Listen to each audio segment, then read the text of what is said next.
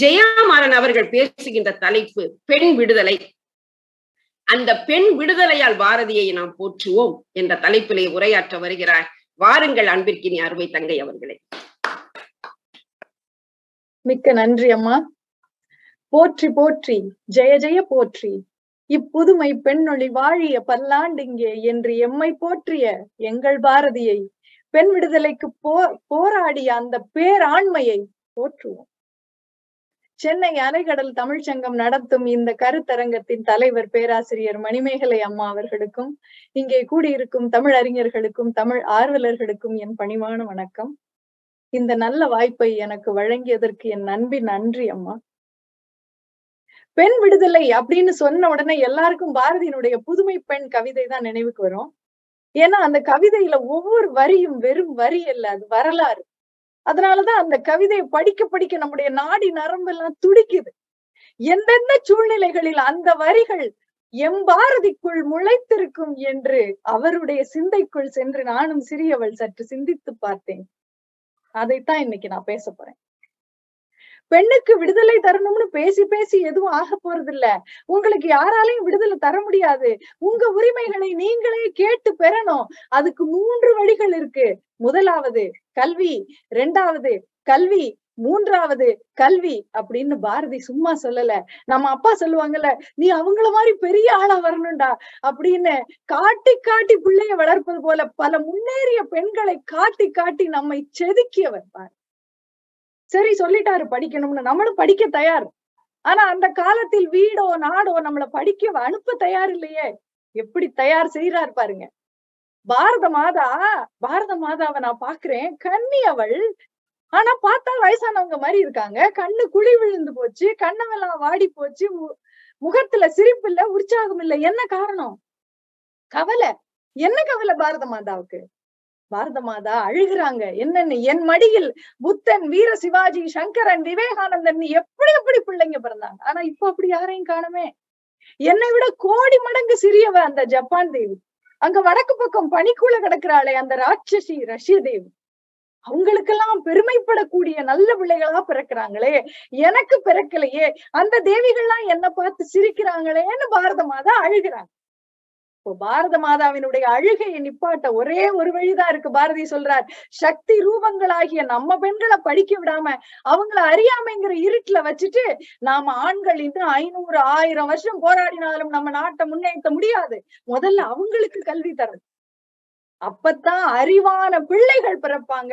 பாரத தாய் மகிழ்ச்சி அடைவாள் அப்படின்னு சொல்றாரு. இப்ப வருது அந்த வரி ஆணும் பெண்ணும் நிகரன கொள்வதால் அறிவில் ஓங்கி உலகம் தழைக்குமாம். ஊனு நல் அறத்தோடு இங்கு பெண்ணுரு போந்து நிற்பது தாய் சிவசக்தியா அடுத்து அப்படியே வீட்டுக்குள்ள வர்றாரு. நம்மள முதல்ல அடிமைத்தனத்துல இருந்து மீட்கணும்ல. அப்பதானே கல்வியெல்லாம் யோசிக்கவே முடியும். பஞ்சாப்ல நாராயணிங்கிற இருபது வயது பெண் யமுனா நதியில குளிச்சுட்டு வர்றாங்க. வந்த உடனே வரட்டிகள் அடுக்கி வைக்கப்பட்டிருந்த ஒரு படுக்கையில அவங்கள படுக்க வச்சு அவங்க முகத்தை ஒரு துணியால மூடி அவங்க மேல வரட்டிகளை வச்சு மூடி அவங்களை வலுக்கட்டாயமாக உடன்கட்டை ஏற வச்சாங்க. அவங்க அலறுகிற சத்தம் கூட வெளியே கேட்க கூடாதுங்கிறக்காக ராம் ராம் ராம் ராம் ராம் ராம் அதை விட பெருசா கூச்சல் போட்டோம். இது நடந்தது ஆயிரத்தி தொள்ளாயிரத்தி ஆறுல. ஆனால் சதி ஒழிப்பு சட்டம் ஆயிரத்தி எண்ணூற்றி இருபத்தி ஒன்பதில் வந்துருச்சு. மகா பாதக மிருகங்கள் போய் ஓலமிடும் ஈனர்கள். இவங்களுக்கு கட்டாயம் தண்டனை கிடைக்கணும் இவங்களை பார்த்து கொதிக்கிறார் பாரதி. அடுத்த வரி வருகிறது குலத்து மாதர்க்கு கற்பு இயல்பாகுமாம். கொடுமை செய்தும் அறிவை அழித்தும் நலத்தை காக்க விரும்புதல் தீமையா? அந்த நேரத்துல இந்தியாவை ஆட்சி செய்து கொண்டிருந்தவர் இங்கிலாந்து மகாராணி விக்டோரியா. பாரதி சொல்றாரு இந்த அம்மாவை பாருங்க உலகத்துல அஞ்சுல ஒரு பங்கை இந்த அம்மா தான் ஆட்சி செய்யுது எவ்வளவு திறமையா அரசாளுது ஆனா நம்ம சொல்றோம் பெண்களுக்கு சுய புத்தி கிடையாது சுதந்திரம் கிடையாது நம்ம ஒரு கொள்கையை வச்சிருக்கோமே அது அறிவில்லாத தனம் இல்லையா? அறிவு கொண்ட மனித உயிர்களை அடிமையாக்க முயல்பவர் பித்தராம். நெறிகள் யாவினும் மேம்பட்டு மானிடர் நேர்மை கொண்டு உயர் தேவர்கள் ஆவதற்கே சிறிய தொண்டுகள் தீர்த்து அடிமை சுருள் தீயிலிட்டு பொசுக்கிட வேண்டும்.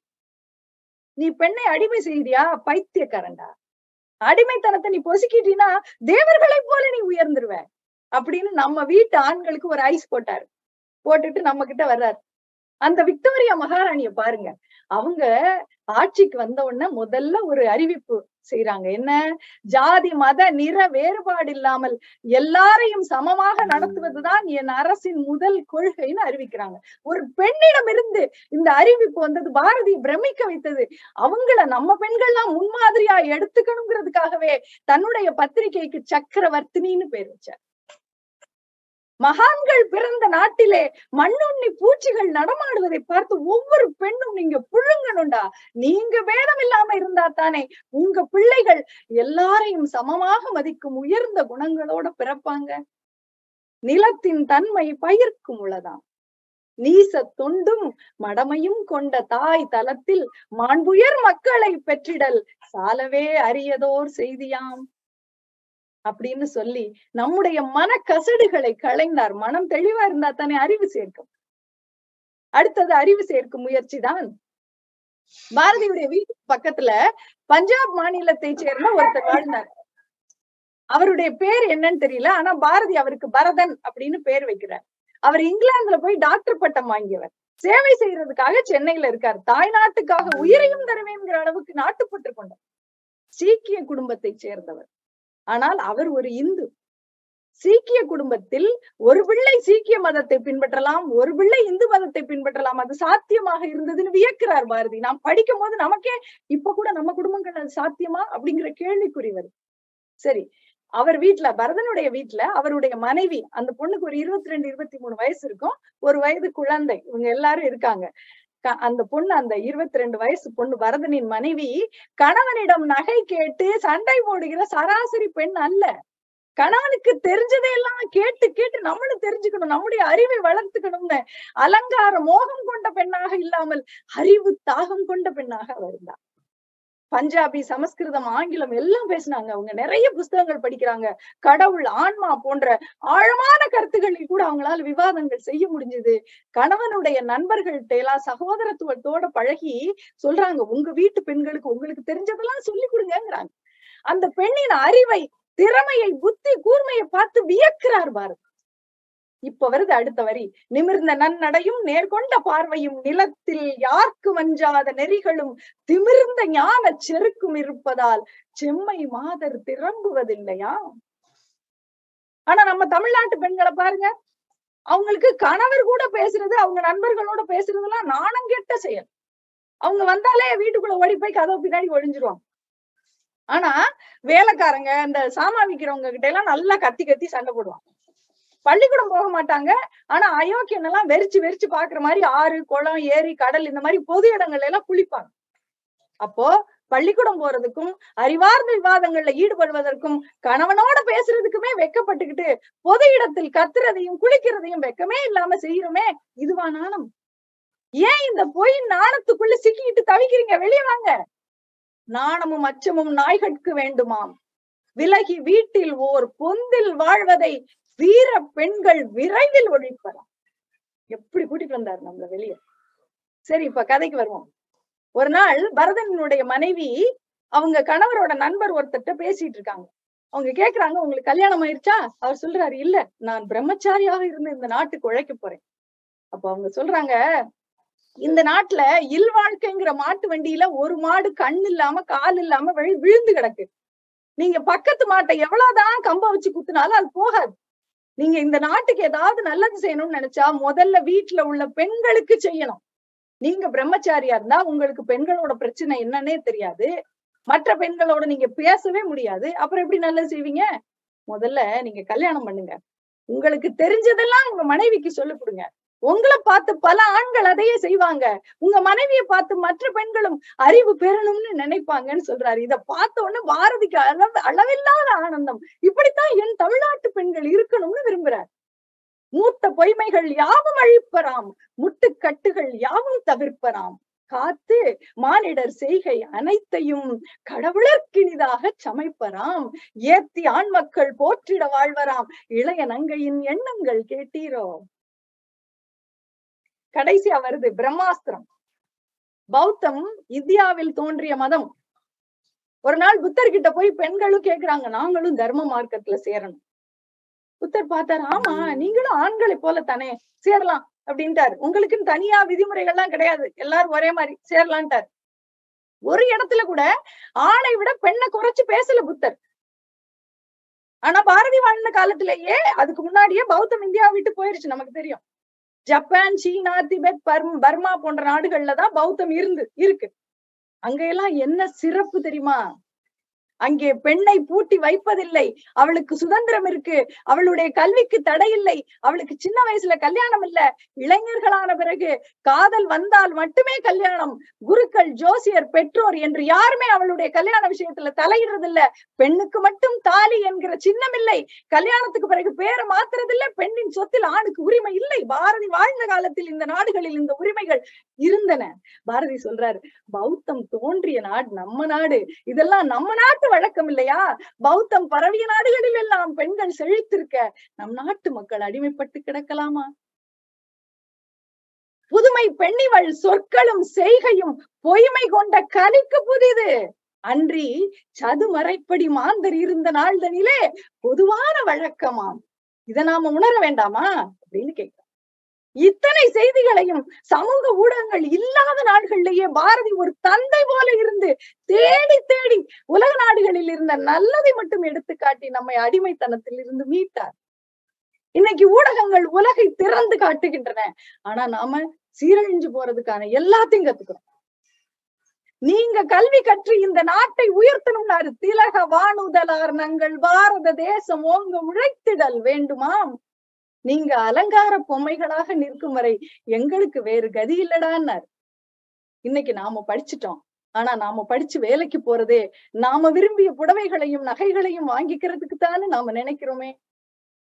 பாரதி சொன்னப்பவே ஜாதி மத பேதத்தை நம்ம மனசுல இருந்து அழிச்சிருந்தா இந்த தலைமுறை அந்த பேதம் இல்லாம இருந்திருக்குமோ? சிந்திப்போம். பூரண பெண் விடுதலையோடு பாரதியை போற்றுவோம். நல்ல வாய்ப்புக்கு மீண்டும் நன்றி.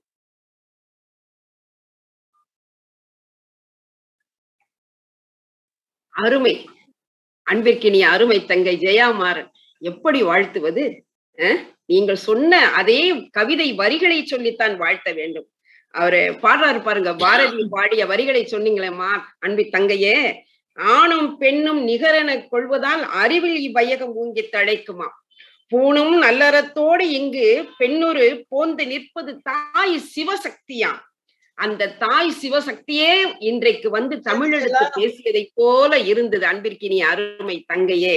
அது மட்டுமா? நாணமும் அச்சமும் நாய்களுக்கு வேண்டும். ஞான நல்லறம் ஞான நல்லறம் வீர சுதந்திரம் பே பேணும் நற்குடி பெண்ணின் குணங்கள் இதுதான் இதுதான் இன்றைக்கு ஜெயாமாறன். ஞானம் நல்லறம் வீர சுதந்திரம் இந்த மூன்றும் கலந்த அன்பிற்கினிய அருமை தங்கை ஜெயா மாறனை மனதார வாழ்த்துகின்றேன். மிக அற்புதமான உரை அம்மா. என்ன எங்களுக்காக அங்கிருந்து வந்து அப்படியே ஒரு சக்தி வடிவமாக நின்று அழகான சொற்களை வரிசையாக அடுக்கி அடுக்கி அடுக்கி தந்து மிக அழகான உரை வீச்சை வழங்கி இருக்கிறீர்கள் மனதார வாழ்த்துகின்றேன். தங்களது தமிழ் பணி சிறக்கட்டும். அங்கு அட்லாண்டாவிலே உங்களைப் போல இன்னும் ஆயிரம் ஆயிரம் தமிழ் உறவுகள் பிறக்கட்டும். நீங்கள் வேறாக இருந்து அவர்களை தாங்கி வழிநடத்த வேண்டியது உங்கள் மீது விழுந்த கடமை. அதை நீங்கள் செய்து கொண்டிருக்கிறீர்கள். இங்க நாங்க செய்யறோமோ செய்யலையோ அது வேற. ஆனால் வெளிநாட்டில் வாழ்ந்து கொண்டு வேலைக்கு சென்று கொண்டு குடும்பத்தையும் பார்த்து கொண்டு அங்கு இருக்கக்கூடிய தமிழ் சமுதாயத்தை ஒன்றிணைத்து தமிழில் பல பல பல கருத்து கருத்தரங்களையும் நிகழ்வுகளையும் நடத்தி தமிழை வளர்க்கின்ற உங்களை எல்லாம் நான் மனதார வாழ்த்துகின்றேன். பல்லாண்டு நீங்க நல்லா இருக்கணும் உங்க குடும்பம் நல்லா இருக்கணும் உங்களது பிள்ளைகள் நல்லா இருக்கணும் பெற்றோர்கள் நல்லா இருக்கணும் உங்களுடைய தலைமுறை தலைமுறை தலைமுறை எல்லாமே நன்றாக இருக்க வேண்டும் வாழ்வாங்கு வாழ வேண்டும். ஏனென்று சொன்னால் தமிழுக்கு தொண்டு செய்பவன் என்றைக்குமே தாழ்ந்து போவது இல்லை. இது உலக வரலாறு இது உண்மை சத்தியமான உண்மை இது. அப்படிப்பட்ட தமிழ் தொண்டு நீங்க செய்து கொண்டு வருகிறீர்கள். ஆகவே தமிழ் தொண்டுக்கு என் தலை வணங்கிய வணக்கம்ப்பா. நல்லா இருக்கணும் நீங்க.